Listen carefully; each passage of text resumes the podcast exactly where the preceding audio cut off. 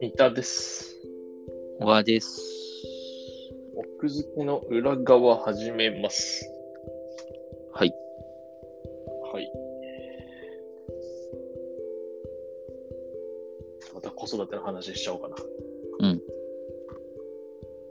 子育てというか、あの言語の話なんだけど、うんうん。ちょうど今子供が1歳、えっ、と、4、5ヶ月かな。うん。で、大体の子供は、まあ、1歳半から2歳ぐらいの間に何かしら喋り始める。おうじゃあもういよいよ。まあ、秒読みなのかまだかわかんないけれど、でも何かしらの、なんか意味は分かってそうっていう話をこの前したじゃん。うんうんうん。で、まあ、子供見てると、何かの、その、音と、現実の事物が何かしら対応づけられそうみたいなのは、うん分かってそうに見えるんだよね。うんうんなんかの音と、なんかのことが結びつくみたいな。うん。うんうん。で、それそれはひとまず置いといて、最近チャット GPT がめちゃくちゃ流行ってるじゃん。うん。でさ、チャット GPT がやってるのはさ、ある単語というか文章が来たときに、その次に来る一番それっぽい単語をどんどんどんどん吐き出していって、結果としてちゃんとした文章が成り立ってるように見えたり、なんか意思疎通ができてるように見えたりっていううんうんうん。状況。うんだからそのチャット GPT は多分意味は分かってないと思うんだよね、うんうんうん。文章としての。うんまあ、その辺の深い話をしていくと多分いろいろな議論ができそうだけど、まうあ、んひとまず、チャット GPT は意味は分かってないと。うんで、こう、ただそのチャット GPT があまりにもさ、その、有能すぎて、うんこう、なんか今まで人間がやってたコミュニケーションも、実は、なんか大量の暗記をして、なんかそこからのパターン学習で確率的に、なんかあの、こう言葉を発してただけなんじゃないかみたいなことを言ってる人もいるじゃない。うんうんうん。とはいえ、なんか子供を見ていてやっぱり思うのは、なんかちゃんと意味から始まってるなって思って、言葉を話すときに。うんだからその何かの単語が来るのが一番それっぽいからっていうことじゃなくて、やっぱり、なんか意味なるものがあって、うんそれを言葉として操ってるように見えるなと思って。なるほどね。うん、だからなんかそのチャット GPT が出てきて今までの人間のコミュニケーションが実はみたいなのはどうかなってなる ほど。思うんだよね。うんうん。どう思うどう思ってると思う。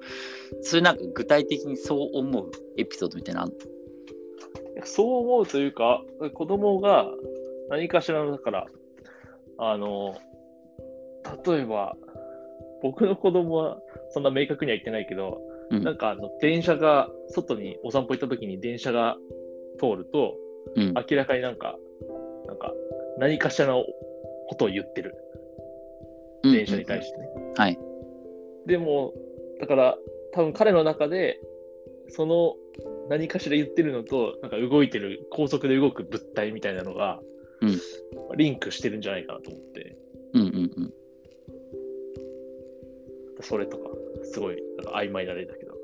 うんうんうんうん。なるほどね。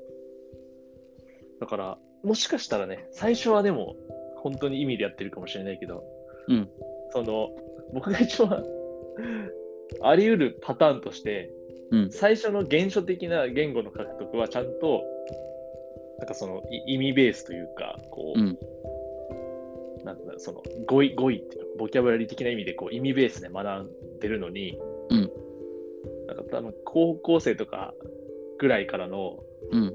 大人のコミュニケーションはもう意味じゃなくてなんかそれっぽい雰囲気で全員やってるっていう恐ろしい仮説もあるだんだんね、そういうふうになっていくと。そうそうそうだんだんそのパターン学習も非常に進みうん。でその、ボキャブラリーも増え、なんかこう、雰囲気でできるようになった結果、うんもうあのビジネスシーンの会話とかはもう誰一人意味とか把握してなくて、うんなんかそれっぽい応酬をしてるだけっていう。なるほどね。ただ最初はね、意味ベースだと思った。なんか、そうじゃないと無理だと思う、本当に。うんうんうん。だからその、最初は意味ベースで、途中からチャット GPT 的応酬っていうのはあるかも。なるほどね。そうねだから、意味って今、三田がずっと言ってるけど、その、まあだから、文法とかっていうとさ、うん。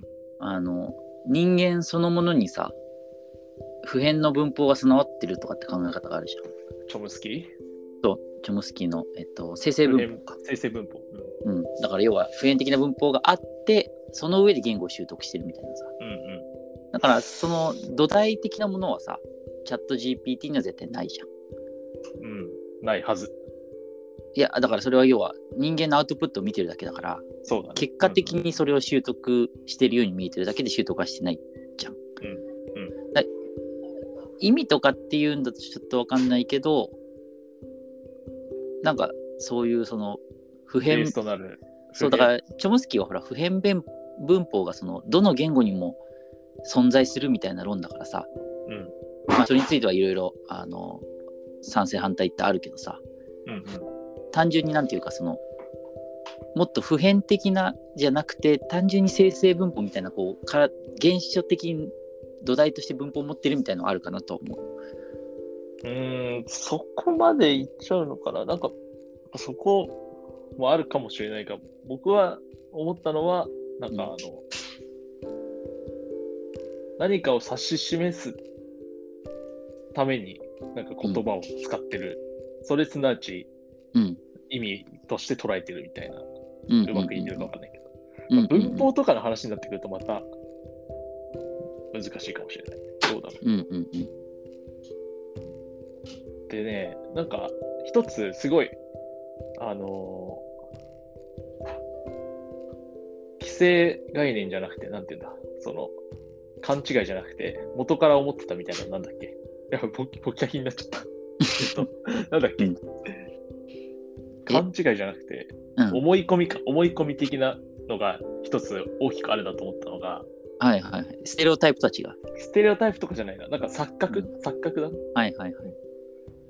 こう、子供が一番最初に単語を習得するときに、絶対名詞だみたいな思い込みない。ああそう思う。だってねアンパンマンとかさとか、そのママママととかさかパパとか。ねマンマとかね。なんかそう。なんかね、動詞なんじゃないって思った。へえなんでなんかあの、子供がすごい、なんとかかんとか、だだっていうの。うんなんかその、なんとかかんとかの部分はね、結構、毎回同じじゃないんだけど、なんか、だだのところが、いつもだだって言ってるから、うんでだだって、なんか文脈的にこれ動詞なんじゃないかみたいな。なんかその、親が近づいてきた時とかに、うんなんか、ママだだとか、うんなんかその、で、他の時もね、なんかあの、なんちゃらかんちゃらだだがあるから、へえダダの方がなんか先に覚えてるし、しかもそれ動詞っぽく使ってないみたいへえな。面白いね。近づいてくるというか、なんか来るとか、いるとか、はいはいはい。取るとか、なんかとにかくすごい普遍、なんかいろんな意味を含んだ、こう動作的意味で、ダダあっあ、てないうるよほうどな感ね。じ動が作すそるかのら。ものっていうか、そうそうそうそう。うん。だからなんかね、ずっと一番最初に覚えるのは名詞って思ってたけど、なんか動詞のパターンもあるし、よくよく考えたら名詞である必要性もないかな。確かに。なんかねこっちがでもそれ最認識できるのはさ、さっきさ、三田が面白いこと言ってたの、その、取ると来るとか、いろんなのを含んだ言葉っていうふうになってるとさ、うんこちらとしてはそれをさ、あの言葉として認識できないからさ。 そうだね。だからどうしただかからわかんないんだけど。だからそれはだから、ある種聞き逃し、聞き流しちゃうというかさ、うん。パパ、ママ、マンマとかっていう、その一対一対応の名詞そうそうそう。の方が目立つね。そうそうっていうことなんじゃないそれは。面白いね。その前に幅広い動詞を使ってるっていなうんかそうそういのやはありなんかあるありえそうだし。そう。なんか見ててね、あ、動詞の方が先、先というか、なんか、動詞もあるよねって。うそりゃそうだっていう話なんだけど。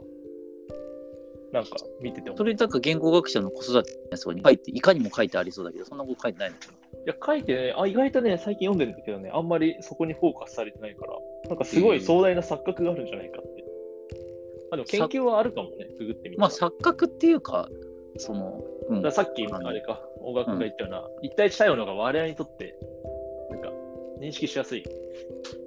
認識しやすいしねこと言葉を覚えたっていうふうに風にし捉なえいんやじすゃないそのダダって言った時にさそっか。まあ、そうかもね、確かに。言葉まで言ってないか。